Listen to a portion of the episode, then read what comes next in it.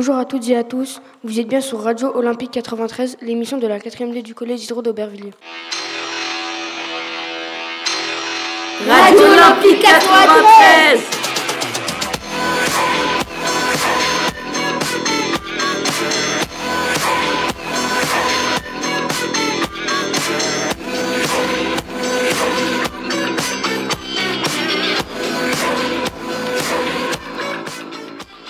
sommes une classe de 4e et nous, et nous sommes 24 élèves. Nous avons été labellisés classe olympique par le CNOSF l'an dernier. Le CNOSF, c'est le Comité national olympique et sportif français. Cela nous a permis de faire plein d'activités en lien avec le sport et l'olympisme. Quand on dit plein, c'est plein. Accrochez-vous. En octobre 2021, nous avons visité l'INSEP, l'Institut national du sport, de l'expertise et de la performance. C'est un, un haut lieu du sport français et nous avons eu la chance de le découvrir avec Harold Correa, un athlète triple saut médaillé. Aussi, nous avons assisté à un match de foot France-Kazakhstan au Parc des Princes, grâce à l'UNSS, l'Union nationale du sport scolaire. Nous avons également visité le Stade de France, puis le CNOSF, qui avait organisé une exposition sur les Jeux d'hiver d'Albertville en 1992. En novembre 2021, dans le cadre de la Semaine du handicap, nous avons aussi eu la chance d'échanger avec Sébastien Verdun, un athlète paralympique. Dans le cadre de la Semaine olympique et paralympique, nous avou interviewé Khalidiatou Niakate, une joueuse de handball médaillée d'or qui vient d'Aubervilliers comme nous.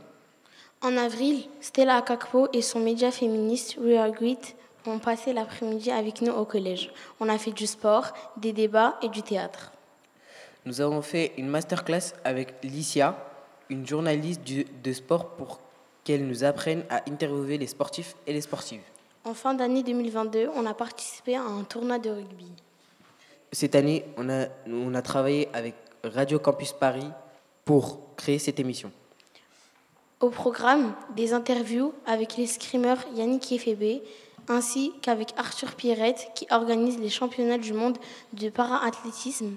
Il y aura aussi des chroniques, des reportages et de la musique.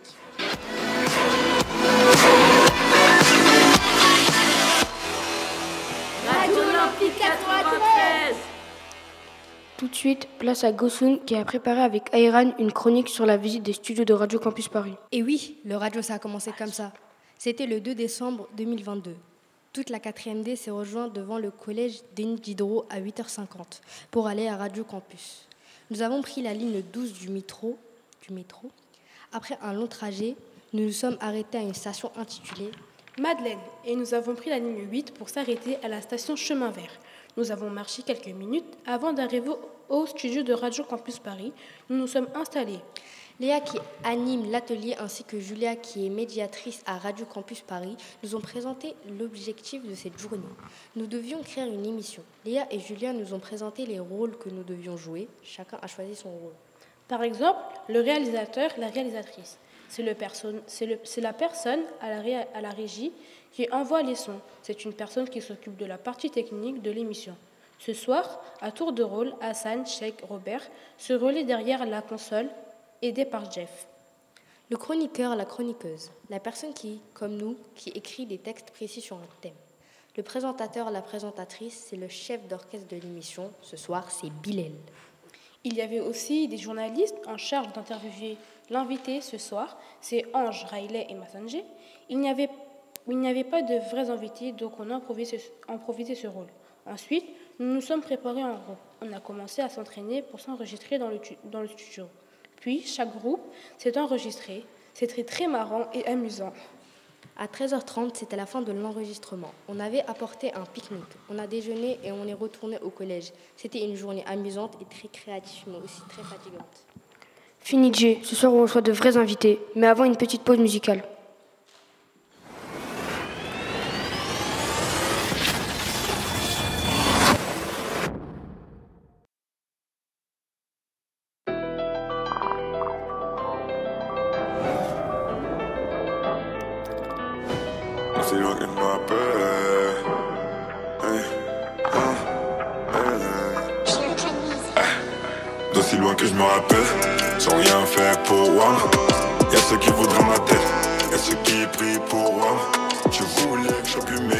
Tiens me voilà dans toi.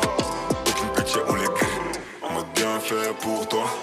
D'aussi loin que je me rappelle, et je sais plus comment ils s'appellent. Je la veux plus laver sur la mer, mon ego je coffre pour quitter la terre. Je suis même pas monté dans la boîte, je qu'elle est déjà prête pour WAM. Aucune pitié, je la crie, c'est bien fait pour toi. Euh, bah, bonjour à tous. Euh, moi, j'ai découvert l'escrime euh, par hasard. Euh, J'étais dans un centre de rééducation euh, quand j'étais jeune. Et puis, il y a un entraîneur d'escrime qui est venu faire une démonstration. Et euh, j'ai testé, j'ai tout de suite adoré. Et j'ai 30 ans maintenant et j'ai commencé quand j'avais 6 ans. Donc ça fait un bon bout de temps maintenant. Je vois. Le sport a-t-il été une échappatoire pour vous? Euh, moi, je pense, d'un certain côté, euh, le sport, moi, j'en ai fait depuis que je suis tout petit, donc euh, j'ai jamais arrêté. Avec le sport, dans des moments un peu difficiles, même quand je, faisais mes études, c'est vrai que euh, partir faire mon escrime à côté, ça permettait quand même euh, d'avoir une sorte d'échappatoire par rapport à un peu tout ce qui se passait à côté. Quelle a été votre plus belle réussite, votre plus belle, votre meilleure performance? Euh, bah, pour l'instant, pour moi, la- l'apothéose, c'est la médaille d'or euh, à Rio en 2016, et euh, j'espère qu'à Paris 2024, je pourrai réitérer la même performance. On espère pour vous aussi. Alors, vous avez pratiqué le tennis ainsi que le basket. Pourquoi avez-vous choisi l'escrime? Euh, parce que je m'entendais mieux que mes coéquipiers de l'escrime. Euh, du coup, c'est des amis que, que j'ai gardés même euh, aujourd'hui. Et c'est l'une des raisons pour laquelle j'ai préféré continuer l'escrime. Donc, vous, êtes en, vous êtes en train de dire que c'est grâce à- aux amis avec qui vous entourez quand vous allez à ce sport qui vous a donné envie de continuer ce sport et pas les autres? Euh, oui, après moi j'ai toujours été quelqu'un qui avait besoin d'être entraîné quelque part. Et c'est vrai qu'avoir des amis avec qui on s'entend bien, ça motive toujours pour aller à l'entraînement. Oui, c'est vrai. Comment pratique-t-on de l'escrime lorsque nous sommes en fauteuil roulant? Euh, bah, la pratique est, est- est relativement similaire par rapport à l'escrime debout. La différence que nous, bah, comme on ne peut pas marcher, on fait de l'escrime sur notre fauteuil. Mais sinon, le sport reste le même, les armes sont les mêmes. L'escrime, il y a trois types d'armes, épée, fleur et sable. Soit l'escrime debout ou l'escrime en e-sport, on pratique les mêmes armes. Est-ce que c'est plus dangereux ou moins dangereux du coup d'être en fauteuil? Euh, non, je pense pas que ce soit plus dangereux. C'est différent. Après, euh, il y a de la dangerosité, euh, même en escrime en fauteuil, mais le sport reste le même. Il y a juste euh, les On jambes en s'adapte juste quoi. Exactement. Quelles sont les règles de l'escrime en équipe Euh, par équipe, l'escrime, alors c'est un peu comme, je ne sais pas si vous voyez l'athlétisme en relais. Bah, L'athlétisme, ils sont quatre, si je ne dis pas de bêtises, et du coup ils se relaient euh, le témoin pour finir la course. En escrime, c'est à peu près le même principe, c'est-à-dire qu'on est trois, et en gros on doit arriver à un, un nombre de touches euh, 45, et du coup on fait 5 touches par 5 touches, et au final ça arrive à 45. Et dès qu'il y en a un qui est devant, bah, l'autre prend le relais. Donc euh, c'est à peu près la même chose. C'est un sport individuel, mais qui peut se pratiquer par équipe. Je vois. Comment concilie-t-on une pratique sportive et un métier de diplomate? Euh, bah, c'est du temps. C'est euh, euh, un peu comme un puzzle, c'est-à-dire que chaque pièce doit aller au bon endroit. Et euh, du coup, moi, c'est un peu, bah, moi, mes entraînements sont le soir. Et euh, du coup, bah, dès que je finis euh, le travail, bah, je vais m'entraîner. Et après, euh, ce qui est un peu plus compliqué, c'est quand je pars en compétition. Mais après, mon travail est très, très sympa, donc pour l'instant, j'ai pas de problème. Y a-t-il des similitudes entre ces deux activités? Le voyage, c'est la seule chose que je pourrais trouver similaire. Après, c'est vrai qu'en escrime, on, est, même dans le sport de niveau, on est souvent amené à voyager, à rencontrer d'autres cultures. Et c'est vrai que bah, dans le cadre de mon métier, pour l'instant, je n'ai fait qu'à Paris. hein. Mais c'est vrai qu'on sera amené à voyager. Et c'est vrai qu'il y a un peu cette, euh, ce côté similaire aux, aux deux professions. Merci. À notre micro, l'escrimeur Yannick Ifebe, qui vient d'être rejoint par Atus Pierrette. Bonjour. Bonjour. Artus Pierrette, vous, avez- vous êtes membre du, du comité des champi- championnats du monde para-athlétisme. Exactement, c'est ça. Où et quand vont se dérouler les championnats du monde de paraathlétisme? Comment comptez-vous les organiser? D'autres personnes organisent cet événement avec vous? Oui, absolument. Bah, je ne suis pas tout seul, déjà, ça c'est sûr. Euh, et du coup, donc, euh, du 8 au 17 juillet, euh, au Stade Charletti, dans le 13e arrondissement, on va avoir du coup les championnats du monde de paraathlétisme. Ça va être un gros événement, parce qu'on sera déjà un an avant les Jeux paralympiques, et parce que ça va réunir quand même 1800 sportifs qui viennent de 120 pays. Donc ça va être un gros événement et forcément pour travailler sur ça, euh, on est plusieurs, on est beaucoup d'équipes euh, et du coup il y a beaucoup de pôles. Il y en a qui travaillent sur la communication, d'autres sur l'accueil des délégations, d'autres sur les bénévoles. Enfin voilà, il y a vraiment beaucoup de missions quoi. J'ai une petite question pour rebondir sur ce que vous avez dit. Est-ce que c'est un temps qui vous prend, bah, par exemple, tous les jours, toute une journée, vous faites ça, vous travaillez sur la mise en place, etc., avec toutes les équipes? Oui, bah, absolument. Du coup, c'est mon métier de travailler sur ça. Euh, alors forcément, là pour l'instant, on ne travaille pas sur le stade directement parce que euh, bah, déjà, il n'est pas encore disponible et parce qu'il euh, il faut forcément préparer plein de choses avant. mais effectivement, bah, là, moi, je travaille du coup sur la billetterie. c'est vraiment bah, de faire venir les gens dans le stade pour qu'ils puissent assister aux compétitions. Et donc forcément, on contacte plein de personnes pour, pour faire en sorte que l'événement soit connu de tout le monde et qu'après, les gens prennent leur place pour venir. Euh, quelles sont les disciplines de para Quelles sont les disciplines de para-athlétisme? Euh, on va retrouver sensiblement les mêmes disciplines qu'en athlétisme valide, euh, à l'exception du saut à la perche et des courses de haies.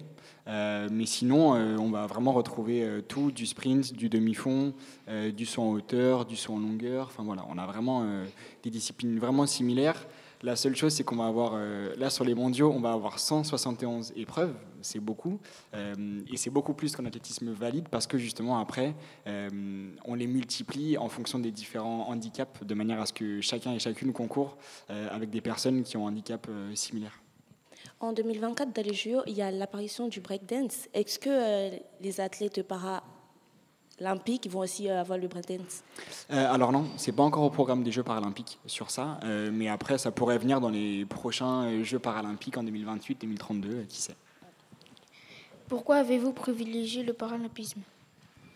Et ben justement, moi, dans, vous, un peu comme votre classe, vous travaillez sur les Jeux Olympiques et les Jeux Paralympiques là, qui arrivent bientôt. Et euh, vous voyez qu'il y a beaucoup de projets sur le sport euh, en ce moment. Euh, et effectivement, bah, moi aussi, je voulais vraiment travailler sur ça, être un petit peu là-dedans. Et, j'ai vraiment accroché avec le milieu paralympique de manière générale, mais surtout le, le paraathlétisme. Et c'est vrai que moi, d'avoir cet événement un an avant les Jeux à Paris, bah, c'est vraiment top. Et, et, je voulais vraiment m'investir là-dedans. Est-ce difficile d'organiser un événement d'un telle ampleur? Bah forcément, euh, qui dit un événement, euh, un événement aussi grand, bah forcément il y a plein de contraintes, plein de personnes à qui il faut parler, avec qui il faut échanger. Donc il y a beaucoup de sujets. Euh, donc oui, ça reste assez difficile parce que c'est quand même assez grand en termes d'organisation. mais pour autant, c'est aussi cool de se dire qu'on va participer à un événement qui, qui est quand même assez énorme. C'est sûr. Alors là, j'ai une question pour nos deux invités, du coup. Alors, peut-on accueillir une personne valide et accueillir une personne porteuse d'un handicap de la même manière Si vous n'avez pas compris, je peux répéter. Euh, non, je pense que ça va répondre la question. Euh, si c'est par, par, rapport euh, au sport? Oui.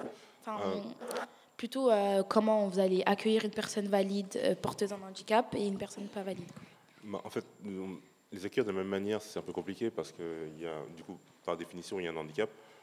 du coup, les besoins sont, sont différents de, par rapport à la personne valide. Mais après, le but, justement, sans dans l'accueil, c'est que la, manière dont on accueille une personne valide, la manière dont on accueille une personne en situation de handicap, c'est que ce soit le, plus ressemblant possible. C'est-à-dire va essayer de, gommer au maximum les différences. Et c'est ce qu'on essaie de faire avec les Jeux euh, Paris 2024. Par, par, exemple, une personne valide, une personne en fauteuil, qui n'auront pas le même accueil, mais on essaie de faire en sorte que la personne en fauteuil ne se sente pas, par exemple, lésée par rapport à l'accueil qui a été fait à la personne valide. Donc on travaille là-dessus et voilà. Après je laisse. Euh, absolument, mais en gros c'est vraiment de, de, faire en sorte que chaque personne ait un accueil, euh, enfin qu'il y ait le même but pour tout le monde, mais que chaque personne euh, bah, puisse avoir un accueil assez personnalisé, qui puisse répondre aux différents besoins en fait, donc, voilà, mais qu'au final on arrive sur le même but pour tout le monde quoi. Ok. Et c'est quoi les choses qui sont mises en place pour que tout le monde soit au top du farm quoi? Euh, bah, C'est-à-dire les accueillir dans les meilleures conditions pour qu'ils puissent euh, se préparer au maximum euh, pour la compétition. C'est-à-dire éviter qu'il y ait à réfléchir aux aléas, par exemple, savoir où dormir ou savoir si l'ascenseur va être en panne ou pas. Ah, Et du coup, qu'ils puissent juste vraiment se concentrer uniquement sur la compétition. Pourquoi cet événement est important un an des Jeux olympiques de Paris? Sur les championnats du monde de parathlétisme Mm. Euh, bah Justement, c'est parce que c'est situé un an avant les Jeux et que, alors forcément, on a. Peut-être qu'on vous parle uniquement et quasiment uniquement euh, des Jeux paralympiques qui auront lieu en 2024, euh, mais justement d'avoir ces championnats du monde un an avant, et bah en fait c'est le moment et c'est le moyen de commencer déjà à profiter et à commencer à avoir des compétitions de parathlétisme un an avant. Donc, donc forcément, on parle de 2024, mais le but c'est que en 2025, en 2026, on continue également à avoir des compétitions et que du coup, bah, en 2023, c'est pareil, c'est de venir euh, à Charletti et de pouvoir commencer déjà euh, à avoir un petit peu du paralympisme. Bah, du coup, vous avez répondu à ma prochaine question. Allez, tu peux y aller du coup. Yannick, est-ce que vous vous préparez pour Paris? Euh, oui, c'est euh, comme tout athlète, je pense, euh, français. Euh, Paris 2024, ça reste. euh, déjà, les Jeux en soi, c'est le sommet pour tout athlète. C'est vrai que les Jeux à Paris, surtout comme moi, je suis parisien pur. Donc, c'est vrai qu'avoir les Jeux à la maison et pouvoir finir avec une médaille d'or devant la famille et les amis, c'est vrai que pour moi, ce serait quand même l'aboutissement de toute une carrière. Donc, je me prépare très tôt. Ok, bah, on nous a parlé que vous avez eu une blessure récemment? Oui, euh, ça, je m'étais blessé en, en octobre dernier, mais du coup je me suis opéré, et du coup là je reprends l'entraînement petit à petit. Et euh, bah, le but c'est de revenir euh, au maximum euh, en forme au niveau santé et après en forme sportivement parlant. Est-ce que vous pouvez nous parler un peu plus de ça en détail? Comment vous vous êtes blessé? Oui, euh, je me suis blessé au niveau du dos, je me suis fait des fractures, et euh, deux fractures au niveau du dos, et du coup, une fracture, je ne sais pas si vous avez déjà eu, mais bah, ça fait mal par définition. Et bah, du coup, je me suis opéré pour ça, et bah, là, j'ai été hospitalisé, ça s'est très bien passé. Et maintenant, le but, bah, c'est de mettre tout ça derrière et de repartir à l'avant avec l'entraînement. Bah, En tout cas, on vous souhaite la médaille d'or. hein. Merci beaucoup. Les Jeux paralympiques ont autant de succès que les Jeux olympiques Autant de succès Alors, euh, bah, euh, jusque-là, non, parce que déjà, par exemple, on n'en voyait pas autant à la télé, il y avait quand même beaucoup moins de. Enfin, les gens avaient quand même moins conscience des Jeux paralympiques euh, et moins connaissance des Jeux paralympiques par rapport aux Jeux olympiques. Mais justement, le but de Paris 2024 et des futurs Jeux olympiques et paralympiques qui vont venir, bah, c'est que, effectivement, les deux aient un succès, aussi bien les olympiques que les paralympiques. Nous aussi, on s'est un peu questionné sur ça. Donc, euh, c'est-à-dire que mes camarades ont fait un micro-trottoir ils ont questionné des personnes d'Aubervilliers sur le, sur le traitement des- de la médiatisation sur l'impact. Et euh, il n'y a pas beaucoup de gens qui connaissaient, qui, qui, qui, euh, qui savaient ce que c'était, etc. Qu'est-ce que vous en pensez, vous? Après, comme il avait très bien mentionné, c'est qu'il y a un petit déficit de notoriété parce que c'est moins médiatisé. Donc Ouais, évidemment, lorsqu'on en parle moins à la télé, euh, les personnes ont moins tendance à, à connaître le sujet. Mais là où je reste plutôt optimiste, c'est que ça va de mieux en mieux. C'est-à-dire que par rapport à Londres, et entre Londres et Rio, il y a une différence, puis entre Rio et, Tokyo également, et ça monte à chaque fois. Et j'espère qu'à Paris, euh, des jeux organisés avec la maison, avec la médiatisation qui va aller avec, j'espère qu'on pourra vraiment euh, placer les Jeux paralympiques euh, sous une autre sphère en France. Donc je pense que c'est le gros souhait. On espère tous. Et euh, bah, moi, j'ai une question qui n'était pas posée, mais j'ai une question qui me pertine. Comment vous avez, euh, comment vous vous êtes retrouvé en fauteuil roulant? Alors- Et, et est-ce que ça, est-ce que vous êtes aujourd'hui, si vous vous êtes dit que si vous ne serez pas en fauteuil, ça, ça aurait été mieux et vous auriez pu faire plus de choses, etc. Euh, alors, du coup, moi, c'était une erreur médicale quand j'étais jeune. Je suis né avec euh, un problème au niveau du dos et le médecin s'est trompé de médicaments en m'opérant. Mais du coup, ça m'est arrivé à l'âge de 3 mois. Donc, j'ai toujours été en fauteuil. Et après, de là me dire. Moi, ça m'est arrivé quand j'étais tout petit. Donc, euh, Vous n'avez pas connu. hein, euh, non, j'ai toujours été en fauteuil. Donc, c'est vrai que je me suis jamais vraiment posé la question est-ce que ma vie aurait été différente, euh, valide ou pas. Moi, je- j'aime bien la vie que je mène actuellement. J'ai pu aller au jeu, j'ai un travail que j'aime, j'ai des amis, et une famille. Donc, ouais, pour moi, la, vie se pose- la question ne se pose pas trop. Est-ce que lorsque vous étiez petit, le regard des autres sur vous était différent? Euh, oui, après le regard est toujours différent par rapport à des personnes qui ne sont pas vraiment habituées au handicap. Mais après, moi, je n'en ai jamais vraiment tenu regard. J'ai toujours été bien entouré par ma famille, donc euh, avec moi, ça m'a jamais posé de problème à ce niveau-là. Ok, merci. Je rappelle que les championnats du monde d'athlétisme et handisport auront lieu du 8, ju- du 8 au 17 juillet 2023 au stade Charletti et que vous pouvez dès à présent réserver vos billets. On vous retrouve après une petite pause musicale. Aïe, c'est bon. Hum, hum, hum. Je déconne pas, elle est trop détendue. Elle pense comme moi, mais je veux quand même décamper. Ma baby, c'est trop ma. Elle est trop détendue. En plus, elle pense comme moi, mais je vais quand même décamper. Elle dit que les mecs la cahier, sans boire rien, se fracailler. Tu m'apportes rien taillé. On a besoin de voir ailleurs, baby, tu sais, c'est pas facile. Mais bon, cette fois, je laisse passer. Baby, tu sais, c'est pas facile. Faut que tu me dises tout ton passé.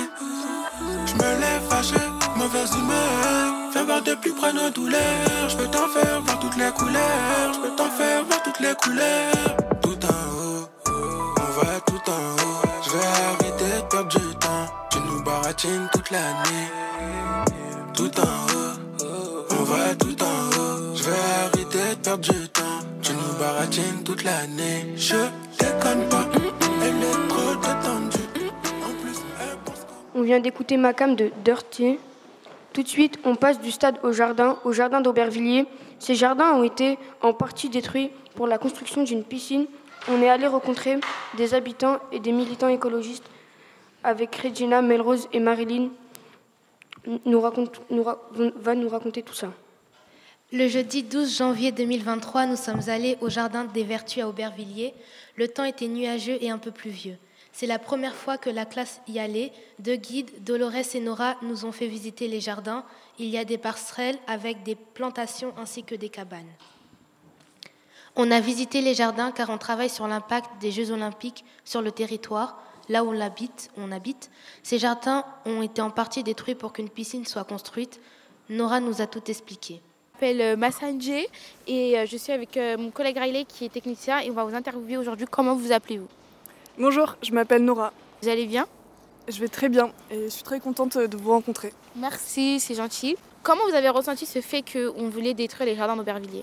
Je me suis sentie en colère quand j'ai appris que les jardins d'Aubervilliers allaient être en partie détruits par l'arrivée des Jeux Olympiques. Parce qu'il n'y a pas énormément de- d'espace comme cela à Aubervilliers et plus largement dans le 93 et que c'est hyper important pour moi qu'ils soient, ils continuent d'être cultivés et utilisés par les habitants habitantes et pas qu'ils soient euh, euh, bétonnés pour euh, quelques semaines de jeu ou euh, pour des piscines qui vont être euh, hyper chères et qui vont pas servir à ceux qui habitent ici.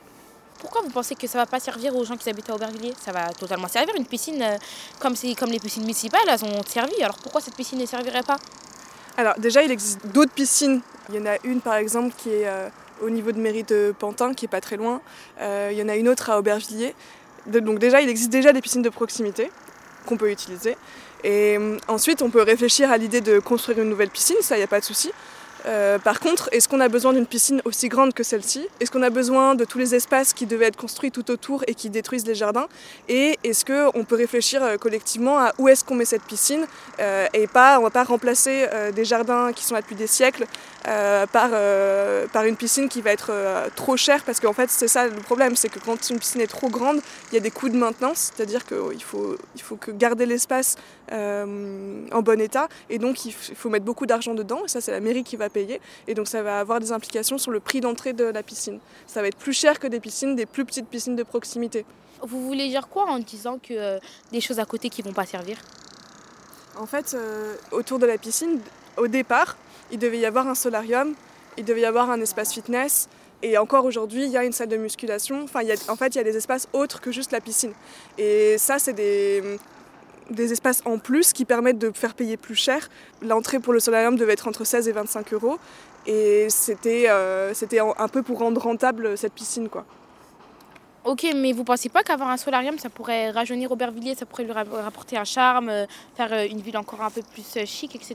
Parce que je pense que si on n'en a pas Aubervilliers, en avoir un, c'est peut-être peut-être détruire les jardins, mais ça peut peut-être aussi servir, non? C'est Un solarium, c'est pas tout le temps qu'on va y aller, c'est je pense de temps en temps. Et je pense que ça peut rajeunir Aubervilliers, ça peut, en fait, ça peut apporter une bonne image à Aubervilliers. Il y a des gens qui peuvent quitter d'ailleurs pour venir à Aubervilliers pour voilà, aller à ce, solar- à ce solarium par exemple une fois par mois ou une fois dans l'année. Enfin, je sais pas, ça dépend le budget de chacun, mais moi je pense que bah, vu que j'ai jamais fait de solarium de ma vie, si, si dans ma ville j'ai un solarium, bah, un jour je pourrais dire bah regardez, moi dans ma ville il y avait un solarium. Enfin, en fait, il faut passer aussi à la culture des, des enfants qui, qui nous sommes petits et qui aimeraient apprendre d'autres choses. Parce que c'était pas aujourd'hui, moi je savais vraiment pas c'était quoi un solarium. Moi je pense que si c'est pas bon un solarium, j'aurais vraiment dit pour la nature en fait, parce que c'est important d'avoir une nature. Mais sinon, le fait est que euh, c'est là depuis des siècles, c'est vrai que c'est peut-être important pour vous, mais il y a quelque chose derrière qui fait que le solarium aussi, là, il allait être important aussi. Peut-être cher, mais un petit peu important. Parce que le prix ne fait pas tout. Parce que ça apprend des choses. Un solarium, ça, ça, ça permet de se relaxer. Un- une salle de sport, c'était pas forcément important parce qu'il y en a. Sinon, le reste, je pense que ça avait que du positif. Et je pense que c'est. Enfin, si vous vous êtes mis contre, vous faites comme vous voulez, vu que c'est quand même votre choix personnel. Et que vous avez tout à fait le droit de pas vouloir. Mais Donc en gros, ce que tu dis, c'est euh, euh, moi, un solarium, ça me plaisait. Et du coup, euh, j'aurais bien aimé qu'il y ait un solarium pour aller à Aubervilliers pour aller de temps en temps sur un transat. C'est ça que tu dis en gros. Parce que, pas ce que c'est un solarium en fait. un solarium, concrètement, c'est une, une plaque de béton sur laquelle tu mets des transats et tu bronzes. C'est ça un solarium. Et s'il n'y a pas de soleil? Bah en fait, il n'est pas utilisé les jours où il n'y a pas de soleil. Ou en tout cas, tu peux être sur ton transat. Je crois qu'il y a une vitre au-dessus pour pas que tu froid. Et en gros, c'est ça le principe du solarium. Donc, euh, moi personnellement, c'est pas un truc. Mais je comprends qu'on puisse avoir envie d'un solarium dans son quartier. Ça, je peux, je peux comprendre. Mais en fait, ce que, ce que, ce qu'il faut aussi comprendre derrière, c'est que ça sert à rien un solarium si euh, les personnes elles vont, ils vont une fois par an il va pas pouvoir tenir financièrement. Si, euh, les habitants d'Aubervilliers ils vont là qu'une fois euh, par an ou tous les deux ans, parce que c'est trop cher, et ben ce solarium-là, il va fermer. Il n'y aura pas assez de sous pour le faire continuer. Donc en fait, qu'est-ce que ça veut dire derrière? Ça veut dire qu'il faut une nouvelle population plus riche qui puisse accéder à ce solarium. Et en fait, c'est le, le cas ici dans le quartier du Fort d'Aubervilliers. Derrière, tu as des constructions d'un nouvel écoquartier. Là-bas, tu as des logements sociaux qui sont en train d'être divisés, réduits pour plus que ce soit des logements sociaux. En fait, tout ce quartier-là, il est en train d'être transformé pour que ce ne soit pas la, la population actuelle qui profite de ce solarium, mais que ce soit une nouvelle population qui arrive, qui a plus les moyens d'aller dans ce solarium, qui en profite. Et c'est aussi pour ça qu'on défend ces jardins, en fait. C'est pas euh, juste, euh, ah bah il y a, y a 3 mètres carrés de jardin, on veut absolument euh, qu'il reste parce que c'est de l'histoire. En fait, c'est parce que c'est c'est- l'idée qu'il y a derrière toutes ces constructions, c'est que ce soit pas ceux qui habitent là qui en profitent. Et, et donc c'est pour ça que, que les personnes sont en train de défendre ces espaces. Parce que ça, ces jardins, ils sont cultivés tous les jours en fait. C'est pas une fois par an qu'ils sont, cultivés, c'est des gens, et souvent à la retraite, qui viennent là tous les jours. C'est leur respiration. C'est des dizaines de jardiniers et des jardinières qui sont dans cette situation-là. Après, on peut réfléchir à comment on ouvre plus pour que toi, tu puisses venir profiter de ces jardins. Ça, c'est ça, c'est hyper ça important. la question en fait, parce que c'est dommage. Comment on pourrait faire pour que les gens des quartiers en profitent et pas que les euh, personnes âgées? Eh ben, cette question tombe très bien parce que euh, on y a réfléchi et que en gros sur toute la partie des jardins qui a été rasée là euh, pour la piscine, maintenant vu que le collectif a gagné en justice, ils vont pas pouvoir bétonner, ils vont pas pouvoir mettre du béton dans la terre et ils ont dit qu'ils allaient remettre en état. Donc ils allaient ramener la terre. Bon, on sait pas trop comment ils vont faire ça, mais ils vont ramener de la terre pour refaire des jardins. Et en fait, on est plusieurs collectifs à demander à ce que ces, ces jardins-là, ils redeviennent des jardins cultivés, mais qu'ils soient ouverts. Et par exemple, des classes comme la vôtre puissent, un jeudi matin comme celui-là, venir apprendre à jardiner et qu'on on plante des légumes pour qu'ensuite ils puissent être redistribués, qu'il y ait un petit espace où les gens puissent venir, qu'il soit accessible pour venir pique-niquer le midi, etc. Parce que c'est vrai que c'est un problème que les jardins soient, soient qu'il y ait une, clé pour rentrer dans ces jardins. Ça, c'est vraiment un gros problème. Et du coup, on réfléchit à comment en faire euh, un espace accessible. Euh, Oui, bah, je trouve que c'est une bonne idée. Comment vous avez découvert cet endroit, vous, personnellement? J'ai découvert cet endroit parce que j'habite pas loin. Moi, je l'ai découvert au moment où les jardiniers, jardinières commençaient à le défendre. Je connaissais pas avant non plus. Et quand je suis venue ici que j'ai commencé à comprendre toute l'histoire de ces jardins, je me suis dit, mais c'est pas possible que, que les JO détruisent une partie de ces jardins. Et du coup, c'est comme ça que je me suis impliquée là-dedans, dans ce collectif. Nora a aussi pris le temps de répondre à nos questions. Je m'appelle Nora et j'ai quelques questions à vous poser. Vous pouvez vous présenter un petit peu? Euh, oui, bonjour, je m'appelle Riley. Euh, enchantée Nora, et oui, je vais répondre à vos questions. D'accord. Et vous? Euh, Moi, je m'appelle Massandje, on, on vient du collège de Nidro et on est venu bah, dans les jardins d'Aubervilliers pour voir ce que c'est. D'accord. Et hum, je vais vous demander un peu, euh, qu'est-ce que vous, vous en pensez là? On a fait une petite visite des jardins et tout, et vous avez vu la construction de la piscine. Euh, Qu'est-ce que, qu'est-ce que vous avez pensé de tout ça? Bah, moi, vraiment, euh, la piscine, c'est. C'est excellent. J'aime be- j'aime beaucoup la piscine. Je suis quelqu'un, je profite énormément de l'eau. Donc euh, voilà. Après, j'ai envie de dire, les jardins aussi, euh, ça fait longtemps que c'est là. C'est vrai que c'est une histoire, mais à un moment, tôt ou tard, ça va partir, j'ai envie de dire. Et euh, non, le solarium, par contre, je suis pas d'accord avec. Parce que bronzer, ça sert à quoi? Tu, peux, tu fais 8 heures de route en, train ou, ou en, en voiture, tu les fais, t'es bah, ton bronzage. Mais moi, pour le solarium, je suis contre. faut laisser les jardins. Mais, mais, mais les jardins aussi, dans tous les cas, je sais que tôt ou tard, ça va partir. C'est sûr. Moi aussi, bah, je suis du même avec toi. Le solarium, ça a des avantages comme ça a des désavantages. Et je pense que ça pouvait servir comme ça ne pouvait pas servir. En fait, euh, je trouve que bah, c'est très naturel, du coup, vu que bah on cultive ici et qu'il y a des gens et c'est très euh, convivial quoi. Bah moi je trouve que c'est bien. Mais euh, vu que c'est bah, on n'a même pas fait une heure, bah on peut pas vraiment voir c'est quoi. Du coup, on voit les, les, les, euh, cabanes, etc., là où les gens y cultivent, mais on n'a pas vu beaucoup de personnes, on n'a pas parlé avec beaucoup de personnes, alors que c'est devrait être un endroit qui est convivial. Mais elle a dit que c'était l'hiver, du coup, il n'y avait pas beaucoup de personnes. Du coup, je pense que c'est ça qui est dommage. Seul truc, euh, seul regret. Je pensais aller voir euh, beaucoup de gens, avoir, voir- elle a dit qu'il y avait beaucoup de, de retraités, de vieux, etc. Je pensais peut-être à en voir, mais j'ai pas vu grand monde à part un monsieur, quoi. Ok. Est-ce que vous êtes content que les JO arrivent sur le territoire? Euh, ouais, ça fait plaisir. hein. Alors moi, je pense que c'est bien parce que ça va faire connaître Aubervilliers, ça va faire connaître que le 93, euh, bah, c'est pas n'importe quoi, comme euh, tous les gens le disent, quoi. Donc c'est positif et je suis contente. Ok. Et vous, vous êtes comment? Bah moi je suis pas contente. Pourquoi? Euh, Je suis pas contente parce que bah, là vous disiez euh, moi j'aime bien aller à la piscine etc. Mais en fait est-ce que euh, tu vas déjà à la piscine ou pas? Moi? Ouais. que J'y vais que quand j'ai de l'argent. hein. Ouais. Ok. Et il y en a une pas loin de chez toi ou pas? Ouais. À la, la mairie d'Aubervilliers, c'est à 10 minutes. En fait, euh, ce qu'on ce qu'on dit, euh, c'est que le, le prix d'entrée de la piscine, faut pas croire qu'il sera accessible. Après, c'est chacun. euh, En tout cas, moi, j'ai pas besoin d'une piscine olympique. Petite piscine, ça me va. Ou rénover des piscines qui sont en mauvais état, ça me va. Mais construire une énorme piscine, parce que c'est- une taille, une piscine olympique, c'est une taille pour les entraînements des JO. Donc c'est immense en fait ce qu'ils sont en train de construire là. Bah, moi, je trouve que ça vaut pas le coup, en fait. Et, et vous pensez pas aux gens qui, qui vont faire les JO, qui eux, euh, eux vivent leur passion comme vous, vous vivez entre guillemets votre passion avec euh, la nature? Vous pensez à tout le monde en fait. Ouais, moi, je vis pas la passion avec la nature, sinon, enfin, je veux dire, j'ai même pas de jardin ici, en fait. Euh, C'est pas, c'est pas ça que je dis. C'est, ce qu'on disait tout à l'heure, c'est que, en fait, euh, s'il faut, s'il faut défendre maintenant, c'est parce que les JO, ils accélèrent un processus dans lequel il y a des nouvelles constructions qui sont faites. Il y a moins de logements sociaux euh, dans le 93 et euh, il y a une nouvelle population qui arrive et les gens qui habitent là doivent aller plus loin. Donc moi, pour éviter de devoir aller plus loin, ben, je suis contre l'arrivée des JO dans mon territoire. Pourquoi ils l'ont pas fait au centre de Paris? Parce qu'ici, ils peuvent brader euh, des terrains, ça veut dire qu'ils peuvent les vendre pas cher du tout, pour que des promoteurs construisent des choses euh, juste à côté de chez nous et qu'ensuite ils les vendent cher et ce sera pas pour nous. Et donc c'est pour- ça en fait, faut- faut- je pense qu'il faut pas croire les gens qui disent euh, c'est super les JO, euh, ça va être pour les habitants, habitantes du- de Seine-Saint-Denis, ils vont avoir des nouveaux équipements sportifs, nanana, nanana, c'est pas vrai, c'est pas pour nous. Mais est-ce que vous saviez que, que euh, on aura bah, peut-être des places pour aller voir euh, les JO de natation pour ceux qui sont passionnés de natation Moi, dans ma classe, il y a un garçon, il s'appelle Bilal et il est passionné de natation. Je pense que s'il y va, bah, je pense qu'il sera heureux et qu'il pourra se créer une passion. Donc, est-ce que vous, vous vous dites que ça pourrait plaire à d'autres personnes comme ça pourrait pas plaire à d'autres personnes? Est-ce que vous vous dites ça vous? Mais moi, je, je comprends que les gens soient, soient contents euh, d'aller voir euh, les Jeux Olympiques en 2024 et que ce soit pas loin de chez eux. Je suis carrément. euh, Enfin, je, je, je comprends tout à fait.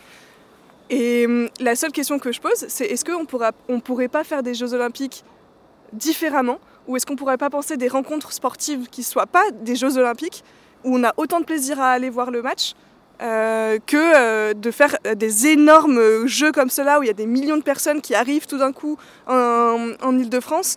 Et par exemple, toi, t'en penses pas Bah, en vrai, je suis, je suis totalement d'accord avec vous. hein. C'est, en fait, c'est dérangeant parce que nous, on est, par exemple, nous, Aubervilliers, quand ça va arriver, toutes ces choses-là, bah, on sera pas habitués. Vu que nous, déjà, euh, Aubervilliers, c'est, une ville euh, on parle pas trop d'Aubervilliers. C'est je vais dire, c'est une ville un peu discrète. Donc, euh, toute cette arrivée de millions de personnes et tout, ça, on sera pas habitués. Mais on va apprendre à vivre avec. Qu'est-ce que vous en pensez Euh, moi, je pense que euh, les jeux vont laisser quand même un bel, héritage. Et je pense que le but, c'est quand même euh, qu'après toutes ces installations, ces nouvelles piscines puissent servir euh, aux habitants euh, du, coup, du coin. Et je pense que euh, c'est comme ça qu'ont été euh, pensés les jeux. Et euh, j'espère que cela sera bien appliqué, parce qu'on a bien vu qu'à Rio, le problème c'était l'après. Et c'est vrai que euh, l'organisation des jeux a vraiment été pensée pour que les infrastructures, que ce soit au niveau des logements, euh, au niveau de, là, comme de la- des piscines et ce genre de choses, puissent servir aux habitants du coin. Donc, euh, Oui, je suis d'accord avec Yannick sur ça. Euh, vraiment, là, Paris 2024 marque un tournant sur ça parce que c'est cette logique de euh, essayer de faire au maximum des jeux avec les infrastructures qu'on a déjà, comparé à, comme tu l'as dit, Rio par exemple, euh, ou même euh, d'autres, Athènes, etc. aussi avant. donc c'est vraiment essayer de faire ce qu'on a, enfin de faire des jeux avec ce qu'on a. Et, et cette dynamique qui, enfin, qui donne là à Paris, c'est vraiment pour qu'elle soit reprise aussi maintenant sur les différents Jeux olympiques et paralympiques. C'est qu'on arrête un petit peu de, tout le temps construire plein de trucs qui vont servir à rien et qui en plus euh, vont se mettre sur des, zones où les gens n'ont pas envie qu'il y ait ces infrastructures-là. Donc euh, donc c'est vraiment maintenant essayer de repenser l'utilité un petit peu, de faire en sorte que ce soit utilisé déjà. Euh, donc c'est pour ça que c'est entièrement compréhensible ce qu'elle vient de dire sur ça. mais pour autant, ça apporte aussi énormément de projets. Là, vous le voyez aussi avec votre classe sur le côté social. Bah, D'avoir ces jeux aussi à Paris, c'est le moyen d'apprendre de, d'apprendre sur le sport, de visiter des lieux, de, de faire plein de trucs. Donc c'est aussi l'autre versant qui est intéressant, mais effectivement, euh, tout ce qui est dit, ça peut se comprendre. Et c'est vraiment de repenser un petit peu tout ça de manière à ce que on fasse des jeux avec ce qu'on a et, euh, plus qu'on construise à tout va. Quoi.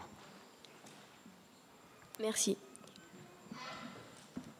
On a aussi enregistré des sons tels que la faune, la flore et la ville. La faune que l'on a entendue, c'est les oiseaux, un coq et un chien. On a aussi enregistré le bruit du vent dans les feuilles, mais ça n'était pas facile car on entendait, beaucoup le bruit de la ville avec les voitures, les travaux, les passants et les avions. On a fait un micro-trottoir. On demandait à des personnes leur avis sur la destruction des jardins d'Aubervilliers au profit d'une piscine olympique. Bon, ça n'était pas facile de faire ce micro-trottoir.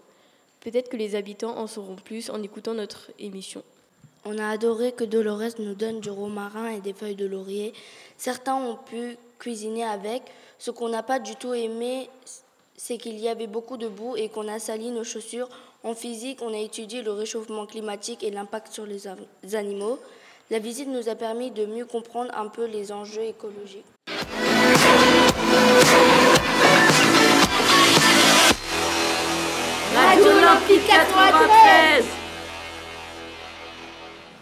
Merci Melrose, Regina et Marilyn. Chers auditeurs, chères auditrices, le 29 novembre, nous avons rencontré Marie Fatou, une ancienne basketteuse et journaliste de sport. Elle travaille à Beansport. Elle est très engagée sur les questions d'égalité entre les hommes et les femmes. Elle est membre de l'association Femmes journalistes de sport.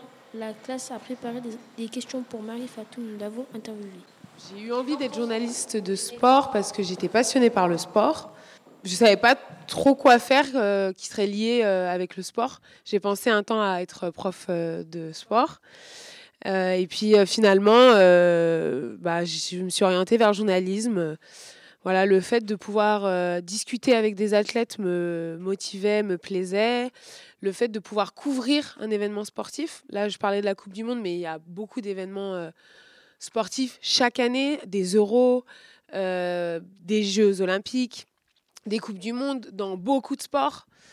Donc euh, voilà, c'est un métier aussi que j'imaginais et, euh, et qui l'est.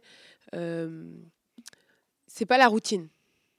Vous faites jamais la même chose puisque de toute façon, les athlètes eux-mêmes ne performent jamais de la même manière. Suivre ça, le parcours d'un athlète, le parcours d'une personne dans le sport, c'est ce qui m'intéressait le plus. Ensuite, on a fait le voice-over d'une chronique de basketball.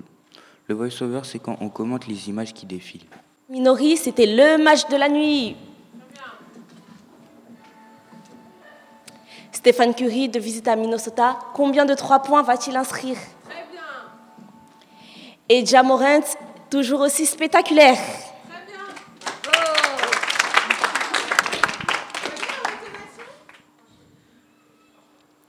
On a commenté le match de football Corée du Sud-Ghana et Marie Fatou nous a donné des conseils pour nous améliorer. Nous avons euh, Lucas qui a le ballon, qui fait la passe euh, à euh, François. François qui veut aller vers les buts, mais le ballon sort.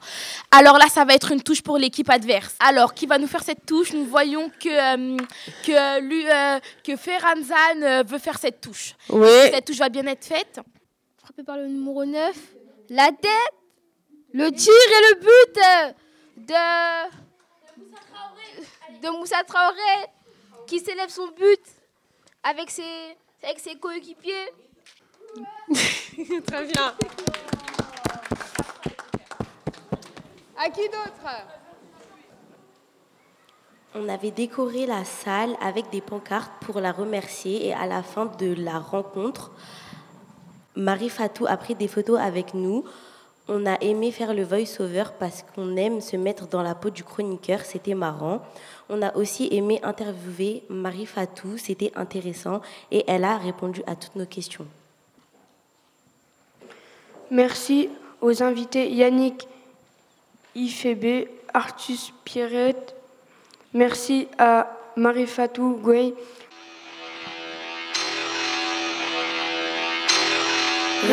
Olympique 93